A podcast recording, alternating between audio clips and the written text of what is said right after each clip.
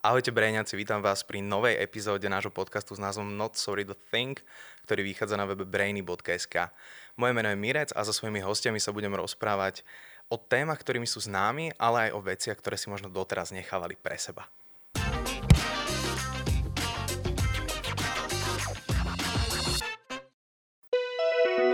Nie je vylúčené, že som chcel byť a, a smetiar kedysi, ale ako keby že od toho detstva, čo si ja pamätám, nie, ako to je nejakých 11-12 rokov, tak to tak aj hovorím, že som chcel byť právnik alebo, alebo novinár. Dalo by sa povedať, že slovenskí novinári za posledné roky, o, tak povediac, nazvime to, že celebritnievajú. Určite áno, ja ten výraz e, používam presne tento. Ty máš na Instagrame necelých 30 tisíc fanúšikov, čo je o nejakých necelých 30 tisíc fanúšikov viac ako mám ja. Ja si o sebe nemyslím, že som uh, vyhorel, hoci hoci keby som asi išiel za špecialistom, tak budem mať na to iný názor.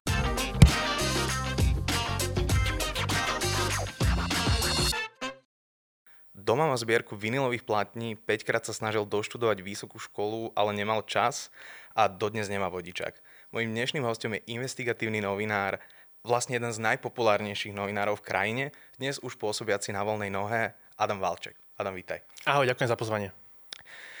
O, ty si maturitu na obchodnej akadémii si si dorábal vlastne už potom, ako si sa dostal o, do Smečka.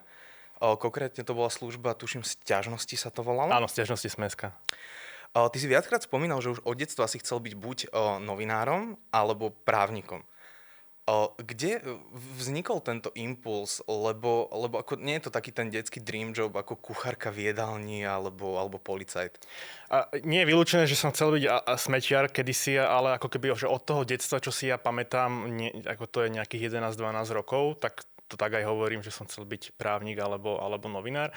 Neviem, e, neviem, kde to vzniklo. Moja mama rada hovorieva, že mám ako keby tak nejaký e, prirodzený cit pre e, spravodlivosť. E, ja to neviem ako keby posúdiť, nech ma, nech ma súdia vlastne e, iní ľudia, že, e, že ako, ako to je. No. Prejdeme rovno k tvojej novinárskej práci a začneme takou otázkou, ktorú možno dostávaš často na nejakých diskusiách na vysokých školách. Ale na ktorý svoj článok si najviac hrdý? Je ich viacero.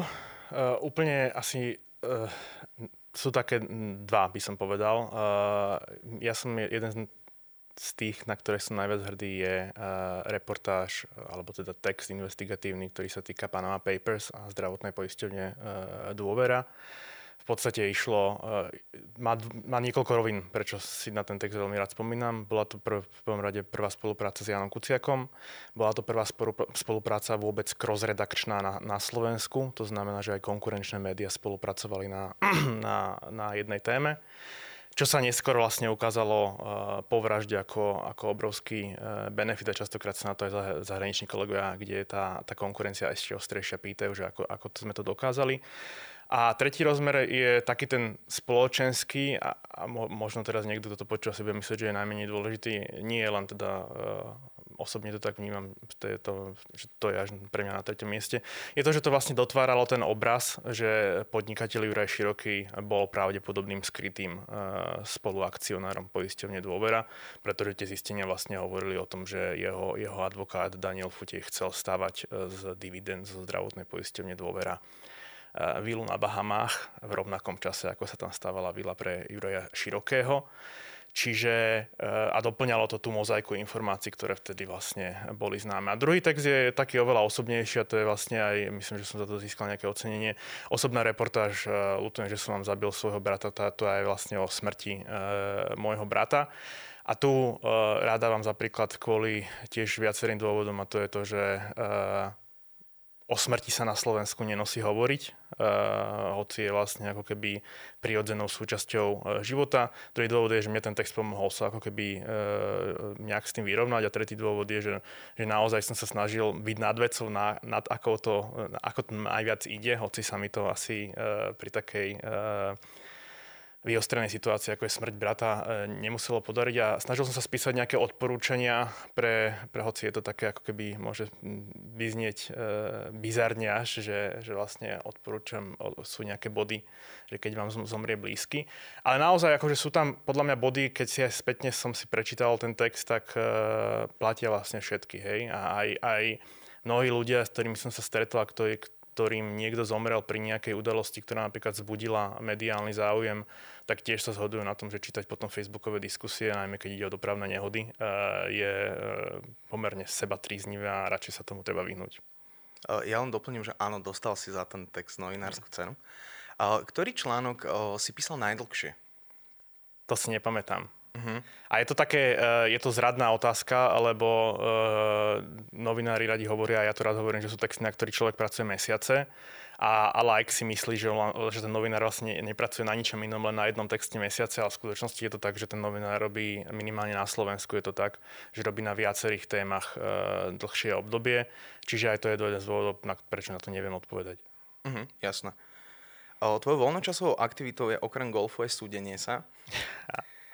Ty si dokonca na svojom blogu napísal príspevok, ktorom dávaš návod, ako zažalovať uh, jednu firmu. Áno. Uh, máš teraz momentálne niečo otvorené? Áno, stále, e, v podstate stále mám niečo otvorené. Z, z, zrovna ten návod, ktorý sa týkal, uh, je na tom blogu, uh, ten, teraz neviem, v akom stave je, ale myslím, že uh, už není, uh, není otvorený a nepodarilo sa mi tie peniaze vymôcť, ale myslím, že to nešlo ani, ani na súd. Ja som sa to snažil vymôcť mimo súdne. A to bol vlastne ojedinelý príklad e, toho, kedy som sa ja ako osoba súdil z nejakého súkromnoprávneho záujmu. Hej. Čiže tam bola proste požičková spoločnosť. Ja som si myslel, že neoprávnene vyberá poplatky. Podľa mňa neoprávnene vyberá poplatky, lebo sú na to aj judikáty iných súdov. A potom je ešte jeden, ktorý sa týka dopravného podniku Bratislava, ten som prehral na obidvoch stupňoch. Ale potom väčšina mojich súdnych sporov, ktorých je podľa mňa bola, alebo dokopy je viac ako, ako 10-20, sa týka nejakého rozmeru, ktorý súvisí s môjim povolaním. Čiže z pravidla je to slobodný prístup k informáciám. Tam nadalej myslím, že beží napríklad súdny spor s ministerstvom hospodárstva o otajnenie privatizačnej zmluvy na slovenskej elektrárne. Zároveň e, okrem toho práva na informácie veľmi aktívne využívam zákon o registri partnerov verejného sektora.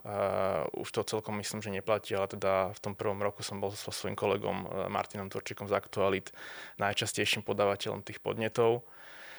A tam sa týka to naozaj vlastne ako keby odhalovania tých vlastnických štruktúr. Tam stále beží, beží napríklad konanie, ktoré sa týka záchranárskej spoločnosti Falk, ktorá medzičasom teda odišla zo Slovenska a určite ešte bežia, bežia nejaké. Nemám o tom úplne, úplne hovorím, že nemám o tom úplne detailný prehľad, lebo teda vždy príde nejaký list a, vždy si potom ten spis naštudovám.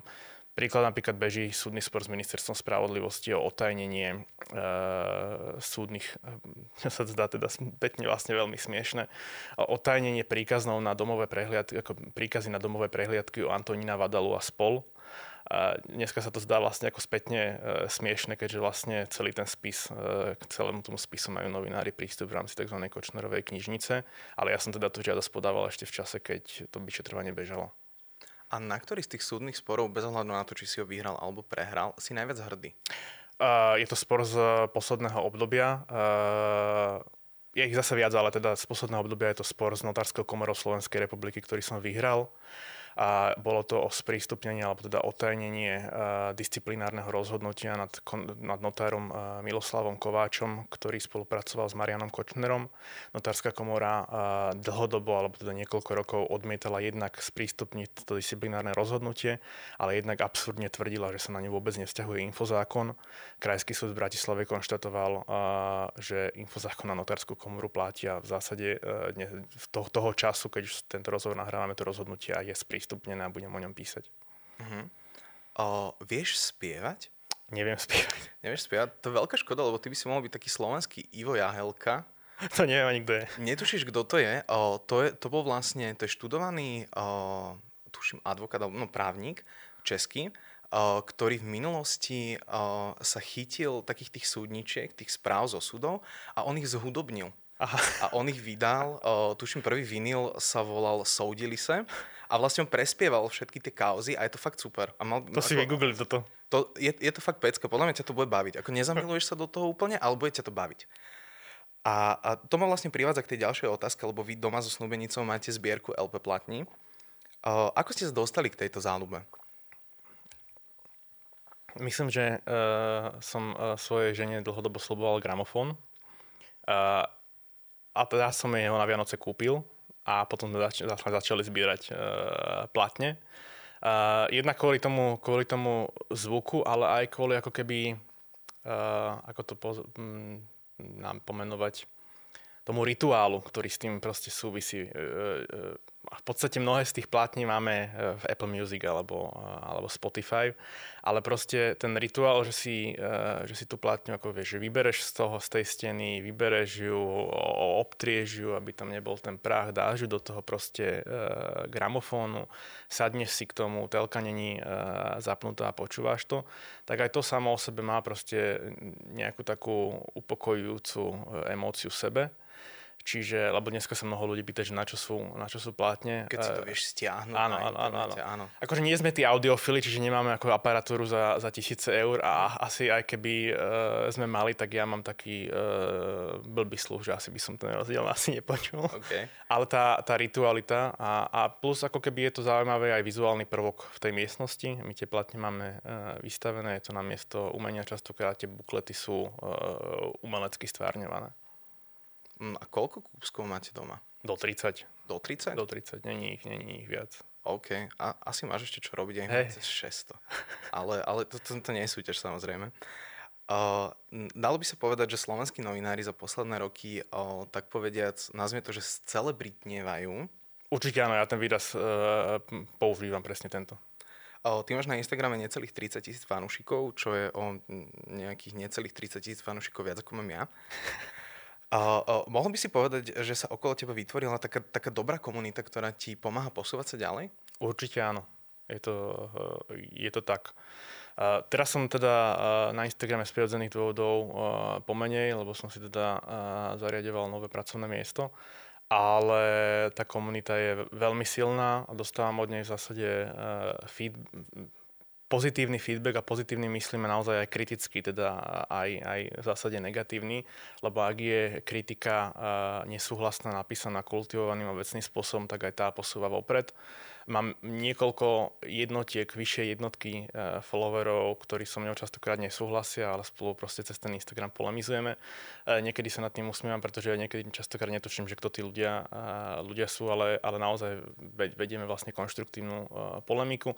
V tomto, v tomto je stále ten Instagram, hoci sa to v priebehu času mení a to sú tam v podstate len dva roky, oveľa kultivovanejšie miesto ako napríklad Facebook, je to podľa mňa aj tým vlastne ako tou technológiou, eh, že vlastne storky sa nekomentujú verejne, ale, ale vlastne eh, direct tomu človeku posiela, že nikto iný to nevidí, že nemáš put seba prezentácie. Eh, čiže áno, je to komunita, ktorá ma posúva vpred a ja verím, že ja posúvam, alebo keď som tam aktívny, tak posúvam ju vpred. A stalo sa ti niekedy, že ti prišla fakt taká nejaká správa, pri ktorej si sa musel chytať za hlavu? Mm, nie, lebo taktože asi v úvode áno, uh, ale to súvisí s tým, že som poznával vlastne tú komunitu ako keby globálne Instagramovú a to súvisí s tým vekom. Uh, mnoho používateľov uh, Instagramu si míli influencerov a podľa mňa tých novinárskych ešte viac s Googlom a častokrát nevedia, akože Častokrát je mnohé, mnohým z nich z nejakého dôvodu pohodlnejšie napísať e, niekomu otázku, namiesto toho, aby si ju vygooglili a to som sa chytal za hlavu, ale v zásade ako keby tak tých ľudí odkazujem. Ale potom ako keby, že aj keď s niektorými z nich komunikujem, tak častokrát sa ukázalo, častokrát ako keby odhadujem pol na pol, že sú ľudia, ktorí sa ťa opýtajú otázku, ktorú si dokážu vygoogliť, ale už si ju googlili, uh-huh. ale vlastne sami nie sú schopní ako keby vyhodnotiť, že k čomu sa dogooglili, čo je tá správna ako keby interpretácia, správna, správna informácia. Hej. Čiže, eh, ale nič, nič, nestalo sa zatiaľ nič také, čo by som si povedal, že o Pane Bože, že, že toto není možné. Uh-huh. Ja by som prešiel ešte, eh, ešte k jednej sociálnej sieti a to je Clubhouse. Tam si rozbehol sériu odpovedí a otázok s názvom Príbehu.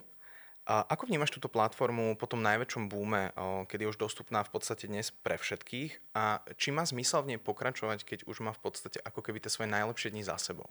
Uh, odpoveď nie, jedno, nie je jednoduchá. Uh, čiže jednak uh, posledný mesiac, dva uh, nebehám, čiže ani pri behu uh, diskusia nebola. Uh, môžem vyskúšať teraz, keď budem mať viac času, opäť sa chcem dostať k behu, tak aj, aj, aj streamovať, že koľko tam bude ľudí. Uh, Clubhouse je, je možné, že má na, najlepšiu dobu za sebou, je to dokonca pravdepodobné, ale teda Clubhouse spustil nejakú ako keby uh, inovačnú vlnu. Uh, máme tu napríklad už Green Rooms od, od Spotify, čo je vlastne ako keby re, rebrandovaný locker room nakúpený, ktorý teda v podstate používateľsky vyzerá rovnako s tou výhodou, že je teda multiplatformový od, odjak živa a je možné tie, tie diskusie nahrávať uh, natívne v tej aplikácii čím chcem povedať, že vlastne ako keby tá sociálna sieť alebo interakcia postavená na hlase bez videa tu asi bude s nami prítomná.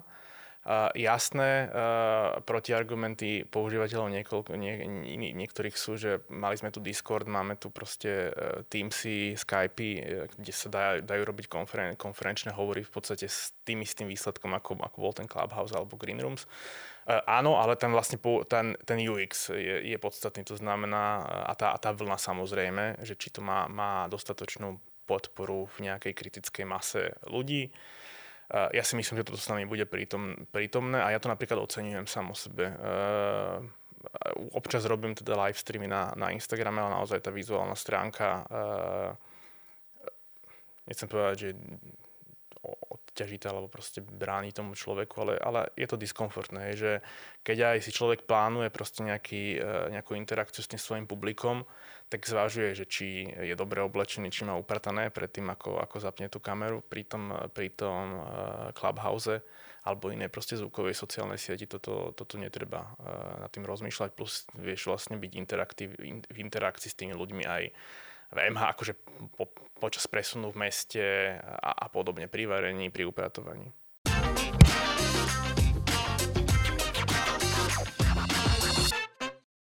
Prejdeme teraz na rubriku s názvom Desinka. Eh, je v princípe úplne jednoduchý. Položím ti 10 jednoduchých otázok a nechcem nič viac ako úprimné odpovede. Čo ťa naposledy nasralo? Čo má naposledy? Nie, určite niečo so zariadňovaním e, nábytku a, a, a, a, a podobných vecí v kancelárii. Už tam vyzerá inak, ako keď si dával tú fotku? Určite áno. Keď sa pýtaš na to, čo ma najviac nastralo, je, že uh, tak človek sa učí na vlastných chybách, tak sme si vlastne pokladali svoj pomocne koberec a prvý, prvý pokladanie kobercu v prvej miestnosti bol teda nadľudský výkon. V druhej to už išlo v pohode, lebo sme sa naučili na tej prvej, ale prvýkrát nám to trvalo asi tak 5 hodín, lebo sme to, 5 hodín preháňam, hej, ale nejaké 2-3 hodiny nám mhm. trval mm-hmm. ten prvý koberec. Uh, lebo sme sa ho snažili položiť v kuse, aj sa nám to nakoniec podarilo, ale teda uh, to je jedna z vecí, ktorá ma nasrala pri tom, pri tom uh, zariadovaní. A preto hovorím, že urč- akože takých vecí drobných bolo viac, ktoré ma, ktoré ma nahnevalo, ale boli to vlastne veci, ktoré som si sám spôsobil zvyčajne. OK. V ktorom slovenskom meste okrem Bratislavy si sa najlepšie najedol? V Trnave. Môžeš byť aj konkrétny v, v Trnave v akadémii napríklad. V Trnave je aj uh, sushi reštaurácia, ktorú si, uh, teda, teda názov si teraz nespomínam, ale zobrali nás tam raz naši priatelia so ženou a naozaj tam majú výborné sushi. A, no. OK. Pri jedle ešte zostaňme. Aké je tvoje obľúbené jedlo, ktoré ale vieš uvariť?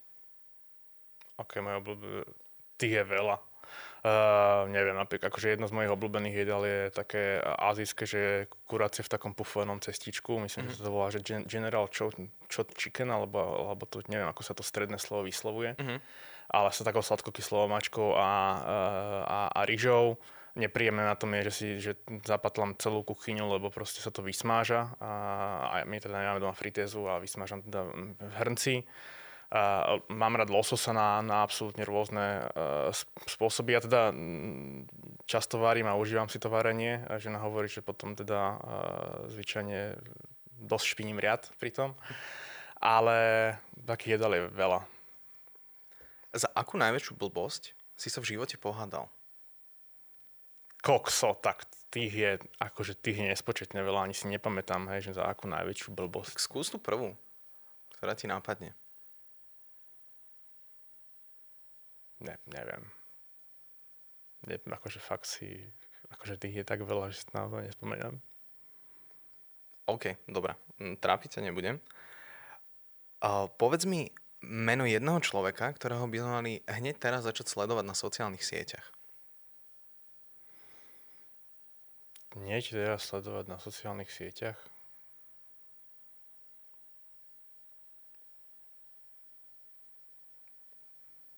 Ja by som povedal, že asi očami farmácie. Uh-huh.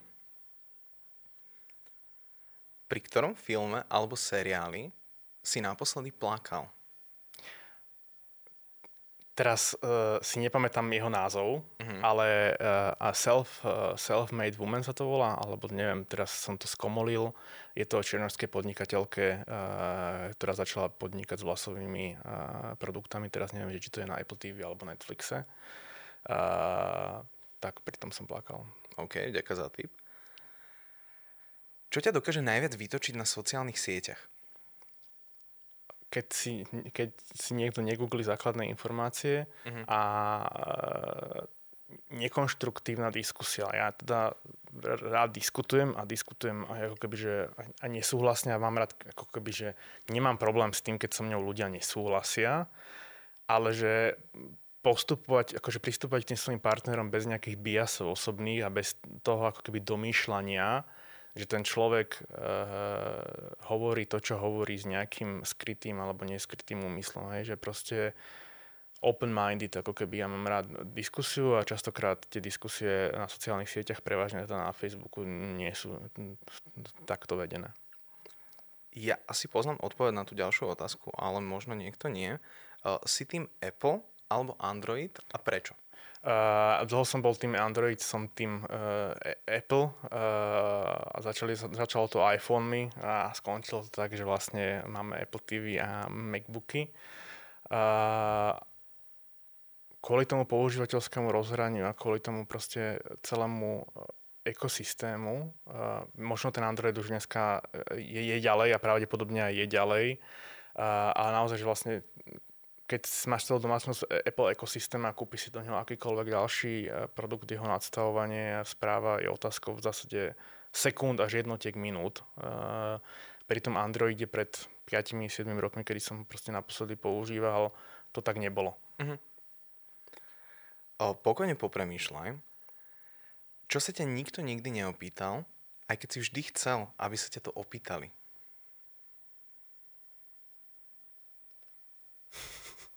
Neviem. A nič ma nenapadá. Akože určite taká, taká vec je, lebo občas túto otázku si pokladám. Mm-hmm. Uh, už párkrát som si ju položil, ale nepamätám si, k čomu som dospel. Takže neviem na to odpovedať.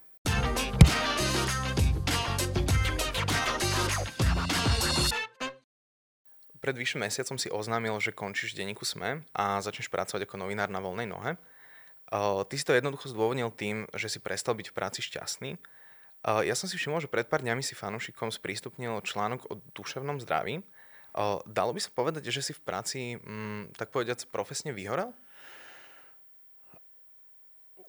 Bolo by toto zjednodušenie veľmi nepatričné a vlastne ako keby mm, aj voči tým ľuďom, ktorí naozaj vyhoreli. Ja si o sebe nemyslím, že som vyhorel, hoci hoci keby som asi išiel za špecialistom, tak budem mať na to iný názor.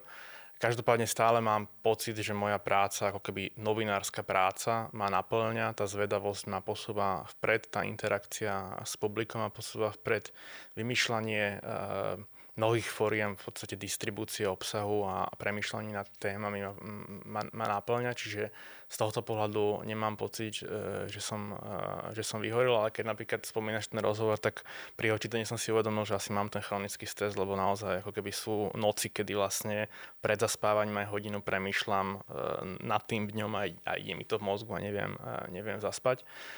Uh, celkovo, čo sa týka obsahu o duševnom zdraví, ja ho ako keby veľmi otvorene na sociálnych sieťach uh, propagujem, lebo tak ako som v úvode rozhovoru povedal, že smrť je tabu, tak podľa mňa aj uh, duševné zdravie je uh, tabu na Slovensku, alebo veľmi sa o, tom nehovorí, čo je proste na škodu veci.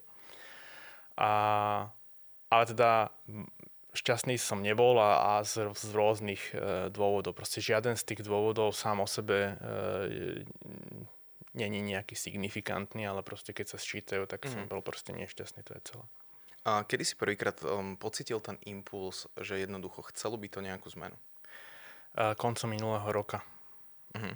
Čiže niekedy uh, november, december.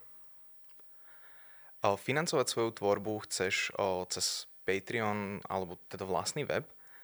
Ja viem, že toto je otázka, ktorú dostávaš teraz asi z každej strany, ale um, nebojíš sa, že tých peňazí bude málo?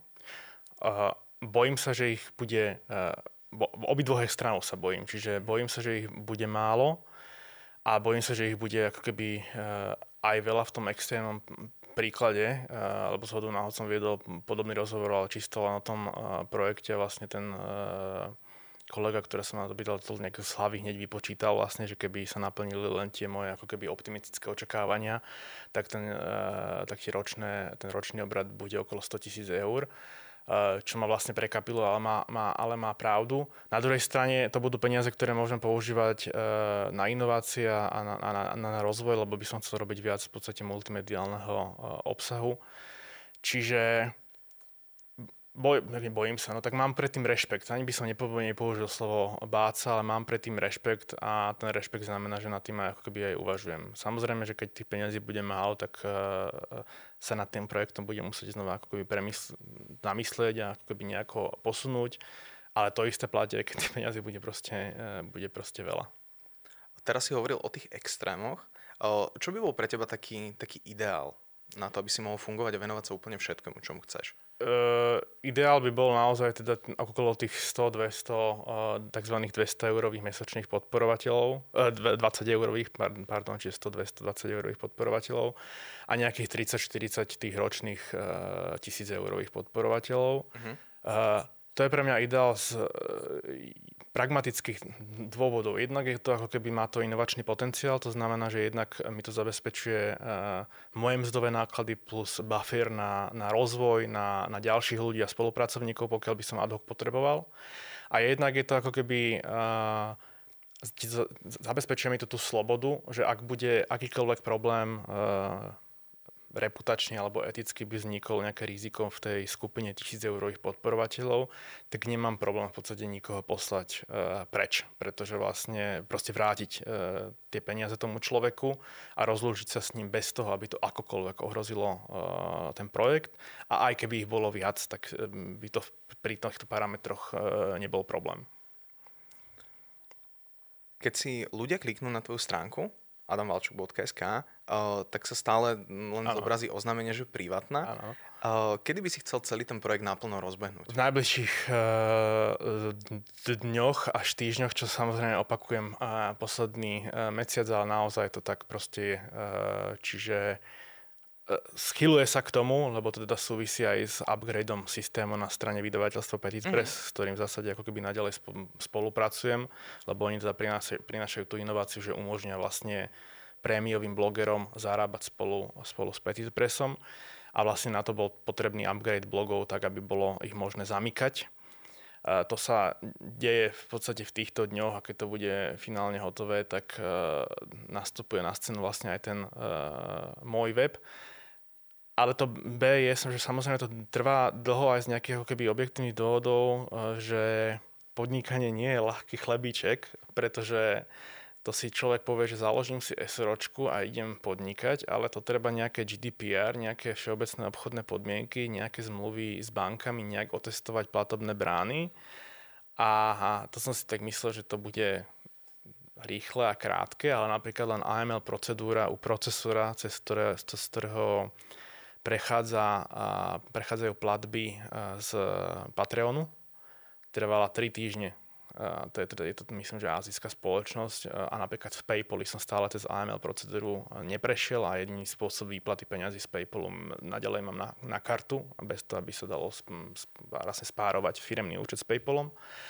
Napríklad uh, to je jeden z mojich strachov, ktoré mám uh, a to je ako reálna obava, že proste keď prídu peniaze na Patreon a budem ich vyplácať na firemný účet normálny, proste vedený v slovenskej banke, že tá spolu ten procesor, či už to bude proste Pioneer alebo PayPal, tak uh, tie peniaze v ňom stanú uviaznuté. O tom, je, o tom sú desiatky príbehov podnikateľov, okay. uh, ktorí sa na to stiažujú a v podstate tie spoločnosti sú natoľko globálne, že uh, firmy, ktorým niekde uviazne 10-20 tisíc eur kvôli nejakým AML podozreniam, uh, je veľmi náročné to riešiť. Hej, že trvá to týždňa a mesiace.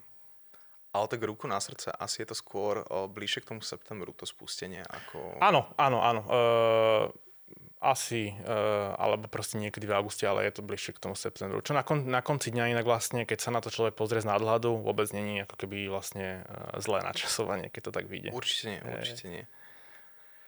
Vedel by si už odtýzovať nejaké konkrétne témy, na ktoré sa môžu tvoji, tvoji sledovateľia alebo teda predpra, predplatiteľia tešiť pri spustení tvojho webu? Uh, vedel, ale nebudem to robiť. OK. vedel, vedel, ale nebudem to robiť. No.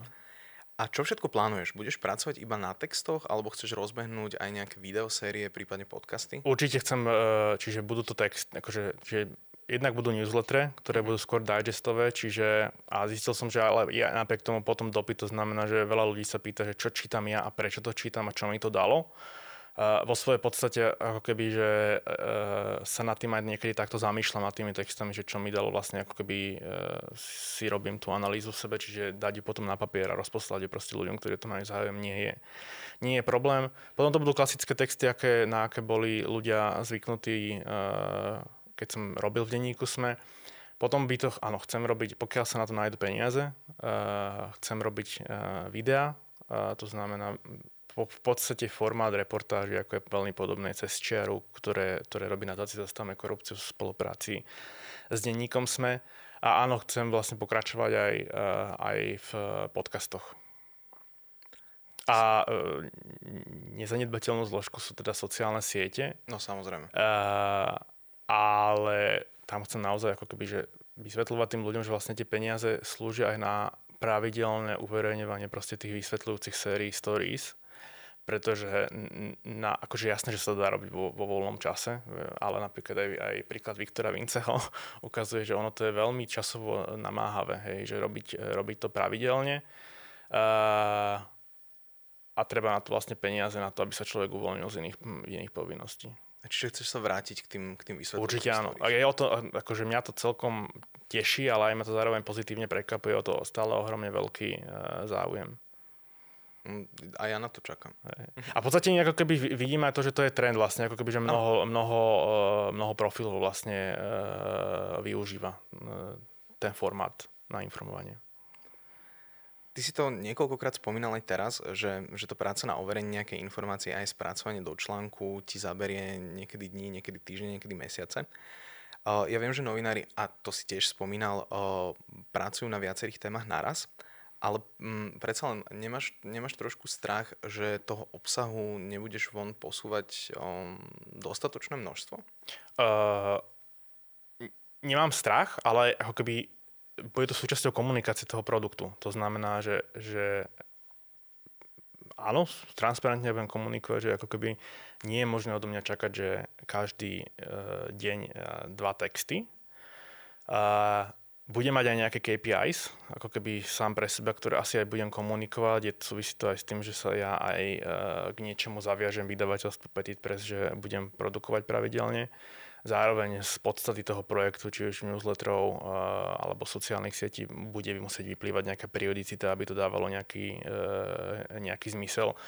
Ja hovorím o Instagrame, že Instagram je istým zmyslom napríklad Tamagotchi, uh, v istom zmysle, hej, ako vidíš to vlastne na mojich sledovateľoch, ktorí sa teda pohybujú okolo tých 30 tisíc a živím to tak, že raz týždeň momentálne tam niečo dám.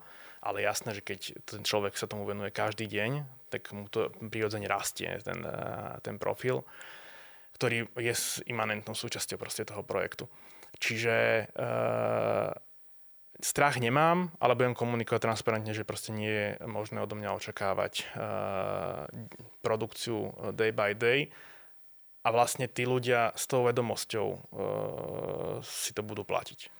A máš už nejakú predstavu o tej periodicite, ako by si to chcel nastaviť? Uh, áno, uh, minimálne výjdu 4 veľké texty uh, mesačne, uh, ale teda moja súkromná predstava je teda oveľa častejšia. Uh, plus k tým štyrom textom mesačne, to sú texty, ktoré budú dostupné proste na, na blogsme.sk a u mňa na webe. Čiže sa asi, určite sa budú zobrazovať aj pred digitálnym predplatiteľom Smečka. Ale potom tu máme teda týždenný newsletter, ten digestový, a potom tu máme nejaké vysvetľujúce série stories, čiže tá moja prítomnosť bude aj v tom minimálnom tá obsahová prítomnosť aj v tom minimálnom režime bude uh, väčšia, ako, keby keď, ako, keď, ako keď vyslovím proste počet 4 texty Jasne. mesačne. Ale aj tých textov, ako keby, že takto, inak povedané, že budú určite týždne, kedy každý deň niečo vyprodukujem a bude, uh-huh. budú týždne, kedy naozaj uh, vidie jeden text týždenne. Na Instagrame si písal, že mm, najlepšie pri písaní ťažkých článkov je uzavierka. A úprimne nebojíš sa, že, že zlenivieš? Lebo napríklad ja by som sa klasifikoval ako ten typ človeka, čo, čo napíše článok, alebo teda, čo napíše iba nadpis článku a ide si spokojný zapáliť čo akože samozrejme nie je prípad tejto práce, ak to počúva niekto z mojich nadriadených. To bolo v minulosti iba. Čiže nemáš, nemáš trošku strach z tohto? A tu ten slovo strach je úplne správne uh, použiteľné. Mám dva strachy a toto je jeden z nich. Uh, čiže a, a, ani by som to nepomenoval tak, ako si to pomenoval ty, ale mám strach vlastne z tej adaptácie na nový pracovný režim. Ale zatiaľ teda to vyzerá tak, že sa, aj keď to teda nevní vidieť, tak sa minimálne darí uh, adaptovať sa na klasický pracovný čas. To znamená, že vlastne uh, medzi 8 a 9 prichádzam proste do ateliéru. Momentálne sa teda som sa venoval zariadevaniu. Posledné 3 dní sa venujem proste firemnej uh, administratíve. A to bola pre mňa taká prvá premena, že či naozaj nezleniviem, ľudsky povedané a, a uvidíme, že ako to bude s produkciou. Mám predtým uh, rešpekt, hej. Čiže uh, je to jedna z veľkých víziev toho celého zvládnuto. O, toto je ten jeden veľký strach a ten druhý je ktorý? Druhý strach je z toho, že či ustojím uh, vlastne finančný model toho fungovania, ako keby charakterovo ustojím. To znamená, mm. že jasné je veľa otázok uh, ohľadne najmä teda tých tisíc eurových podporovateľov. To znamená, že uh, niektorí kritici tohto projektu ale nie len kritici, ale proste ako keby naozaj ľudia, ktorí majú určité obavy, sa pýtajú, či keď mi ten človek zaplatí 1000 eur, či mu nebudem proste povolný písať uh, neobjektívne v jeho prospech. Ja dúfam, že nie, že sa to nestane a budem robiť všetko preto, aby sa to nestalo. Mm, fanúšikovia napríklad na Instagrame alebo všeobecne na sociálnych sieťach o, nemusia mať teraz obavy, že, že odteraz o, sa tam budú objavovať posty o, na zľavu na CBDčko alebo golfové vybavenie Uh, nie. Uh, nie. Akože nemám rád ten typ mm, marketingu, uh-huh. ale odpoveď B na túto istú otázku je, že som otvorenejší komerčný spoluprácam, ktoré novinárovi dávajú zmysel. Uh-huh. Príklad, ja naozaj rád používam ten príklad s poštovou bankou, uh, kde vlastne ako keby som moderátorom diskusí, o finančnom vzdelávaní, uh-huh. ktoré z nich podporuje Poštová banka. Eh, je to na sociálnych sieťach, eh, teda sa využíva tam ten ako keby audience, ktorý k tomu viem dotiahnuť, ale ja v tom nevidím zásadne iný rozdiel oproti tomu, keby som vlastne živú diskusiu moderoval a bol z nej proste záznam a bolo to na YouTube a nad tým by sa nikto nezamýšľal mm. hlboko. Čiže musí to dávať novinársky zmysel, nemôže to ohrozovať tú nezávislosť toho novinára. Teraz napríklad som v rokovaní o, o možnosti, že by určité spoločnosti podporili, vznik série vysvetľujúcich stories. To znamená, že by, mm. že by séria vysvetľujúcich stories po obsahovej stránke vznikala nezávisle tá téma by možno vznikla v ko- kooperácii, ako kebyže výber témy by vznikol v kooperácii s klientom, ale to spracovanie by bolo čisto na mne a vlastne vzniklo, mal proste finančnú podporu nejakého, nejakého klienta. To je opäť typ spolupráce, kde si viem predstaviť, ktorá, ktorou som úplne komfortný.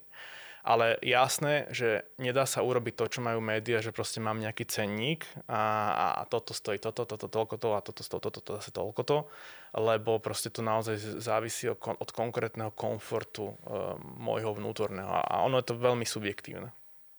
Ono by to asi vyzeralo divne, keby máš takú sériu vysvetľujúcich stories, a za tými bolo, že, že odkedy mám tento olej, tak môžem konečne dobre spávať a tak použite kódik Valček 10 a máte 10% slova. Áno, ale jasné, toto by vyzeralo veľmi divne, ale viem si predstaviť uh, typicky napríklad, ja neviem, že uh, série vysvetľujúcich story o potravinách, ktoré podporí uh, nejaký reťazec o konkrétnej. Viem si mm-hmm. predstaviť uh, série vysvetľujúcich story o finančných produktoch, ktoré podporí uh, finančná inštitúcia a, a tak ďalej a tak, a tak podobne. Zároveň si myslím, že ak by som na, akože ak by naozaj tie rokovania dopadli dobre, tak opäť je to vlastne príležitosť, ktorá podľa mňa posúva vlastne celý ten influencerský svet, lebo, lebo naozaj ako keby aj ja z môjho okolia vidím, že vlastne tie, to, čo ty pomenúvaš akože kódiky a proste tu máte kódik, swipe up, swipe upnite si a objednáte si.